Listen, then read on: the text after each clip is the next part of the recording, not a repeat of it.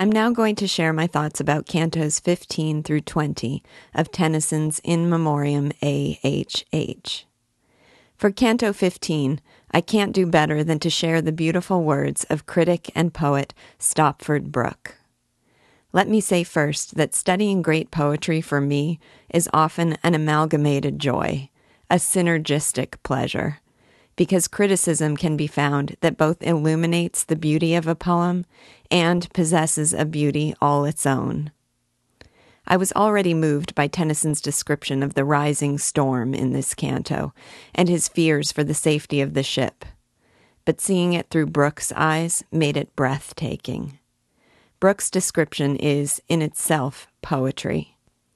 And in addition to that, there's a special pleasure in witnessing the poet's appreciation of a fellow poet, in reading the eloquent and uninhibited gratitude of an artist for his spiritual brother. Here's what Stopford Brooke had to say about these stanzas Quote, The tempest begins with what is close at hand, the wood by which he stands at sunset. And then, after that last admirable line, which fills the whole sky with the gale, he lifts his eyes, and we see with him the whole world below painted also in four lines. The forest, the waters, the meadows, struck out, each in one word, and the wildness of the wind and the width of the landscape given, as Turner would have given them, by the low shaft of storm shaken sunlight dashed from the west right across the east.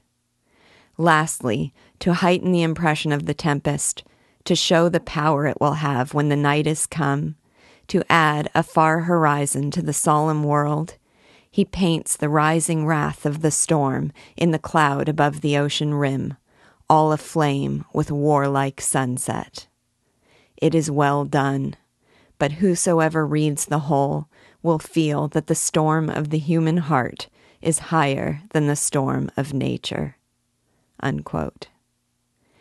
Exploring the works of the artist referenced by Brooke, J.M.W. Turner, added another dimension to my enjoyment still.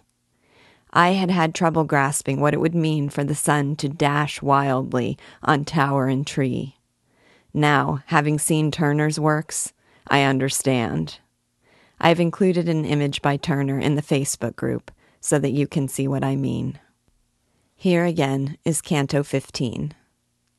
Tonight the winds begin to rise and roar from yonder dropping day. The last red leaf is whirled away, the rooks are blown about the skies. The forest cracked, the waters curled, the cattle huddled on the lea, and wildly dashed on tower and tree, the sunbeam strikes along the world. And but for fancies, which aver that all thy motions gently pass athwart a plane of molten glass, I scarce could brook the strain and stir that makes the barren branches loud.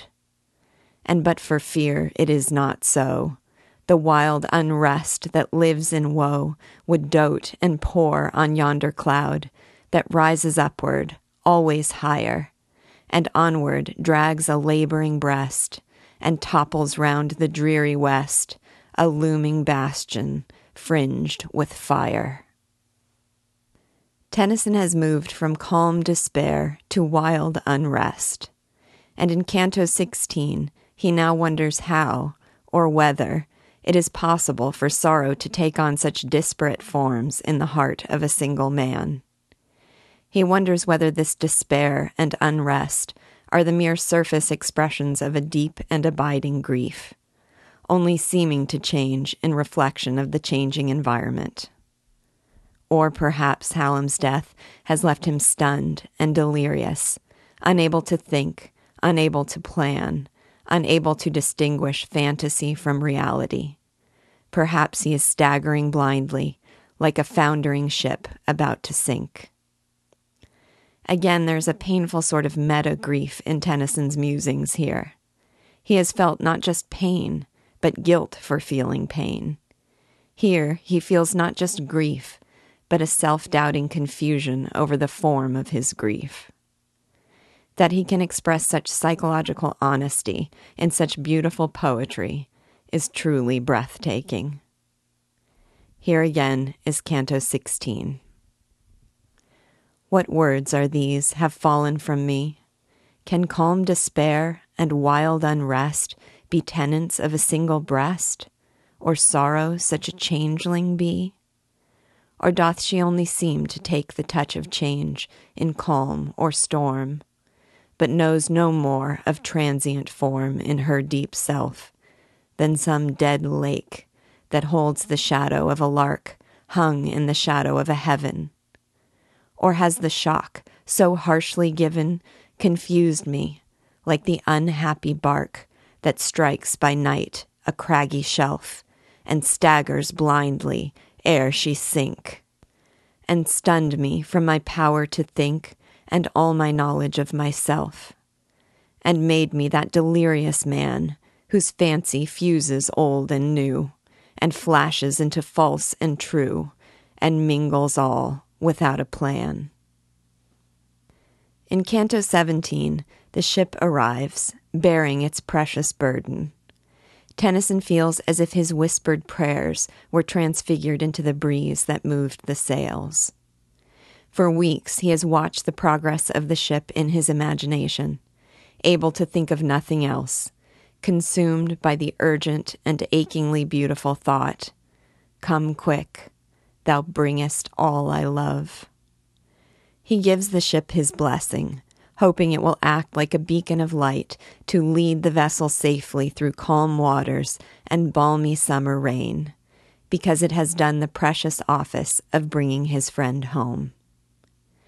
A whispered prayer as the ocean breeze, the horizon as circles of the bounding sky, a blessing as a beacon that guards the ship home, and gentle rain as sliding from the bosom of the stars there's so much gentle beauty in these verses. Here is Canto 17. Thou comest much wept for. Such a breeze compelled thy canvas, and my prayer was as the whisper of an air to breathe thee over lonely seas. For I in spirit saw thee move through circles of the bounding sky, week after week. The days go by, Come quick, thou bringest all I love. Henceforth, wherever thou mayest roam, my blessing, like a line of light, is on the waters day and night, and like a beacon guards thee home. So may whatever tempest mars mid ocean spare thee, sacred bark, and balmy drops in summer dark slide from the bosom of the stars so kind an office hath been done, such precious relics brought by thee. The dust of him I shall not see till all my widowed race be run. In Canto 18, the ship has arrived, and his friend's dear remains are to be laid in English earth.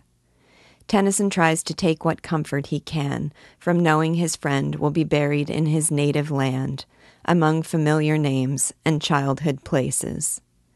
Tis well, tis something.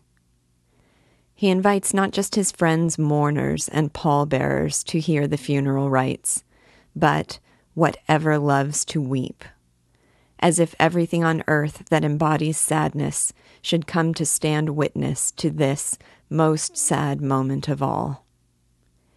But even as he watches the funeral procession, he is overcome by disbelieving love. These lines were very hard for me to read. He says that if he could, he would fall on his friend and breathe life through his lips. That image of a despairing wish is painful enough, but that he would breathe not just life, but his own dying life, dying from pain over his friend's death, makes it still more poignant. He feels like he breathes his last because of his friend's death, and his only wish is to use his last breath to restore his friend to life. But it is an idle dream, and instead he must try to endure by treasuring his memories. Here's Canto 18. Tis well, tis something. We may stand where he in English earth is laid, and from his ashes may be made the violet of his native land. Tis little, but it looks in truth as if the quiet bones were blessed among familiar names to rest, and in the places of his youth. Come then, pure hands, and bear the head that sleeps or wears the mask of sleep. And come, whatever loves to weep, and hear the ritual of the dead. Ah, yet, even yet, if this might be, I, falling on his faithful heart, would, breathing through his lips, impart the life that almost dies in me, that dies not but endures with pain, and slowly forms the firmer mind, treasuring the look it cannot find, the words that are not heard again. In Canto 19, the tides of the River Wye, near which his friend is buried, become a metaphor for Tennyson's sorrow. When it rises and fills, it becomes still and silent it babbles only as it flows down. So too, Tennyson, when he is overcome by deepest anguish, feels stilled and silenced by despair, with tears that will not fall, and a song that has been drowned. It is only when the tide of emotions flows down and his pain ebbs that he can speak at all. In other words, all the heartbreaking sentiment he has expressed is the reflection of his lesser grief. The deeper despair is unutterable. Here is Canto 19. The Danube to the Severn gave the darkened heart that beat no more. They laid him by the pleasant shore and in the hearing of the wave. There, twice a day, the Severn fills. The salt sea water passes by and hushes half the babbling Wye, and makes a silence in the hills. The Wye is hushed, nor moved along, and hushed my deepest grief of all. When filled with tears that cannot fall, I brim with sorrow, drowning song. The tide flows down, the wave again is vocal in its wooded walls. My deeper anguish also falls and I can speak a little then. In Canto 20, he likens this lesser grief to that felt by the servants in a house where the master has died.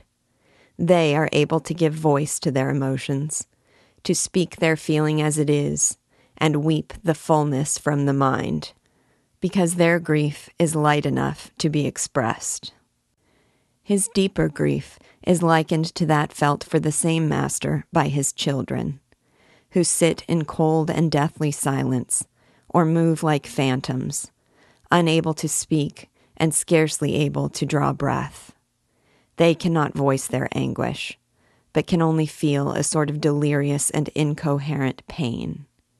The clearest thought they can summon, the unpoetic, how good, how kind and he is gone.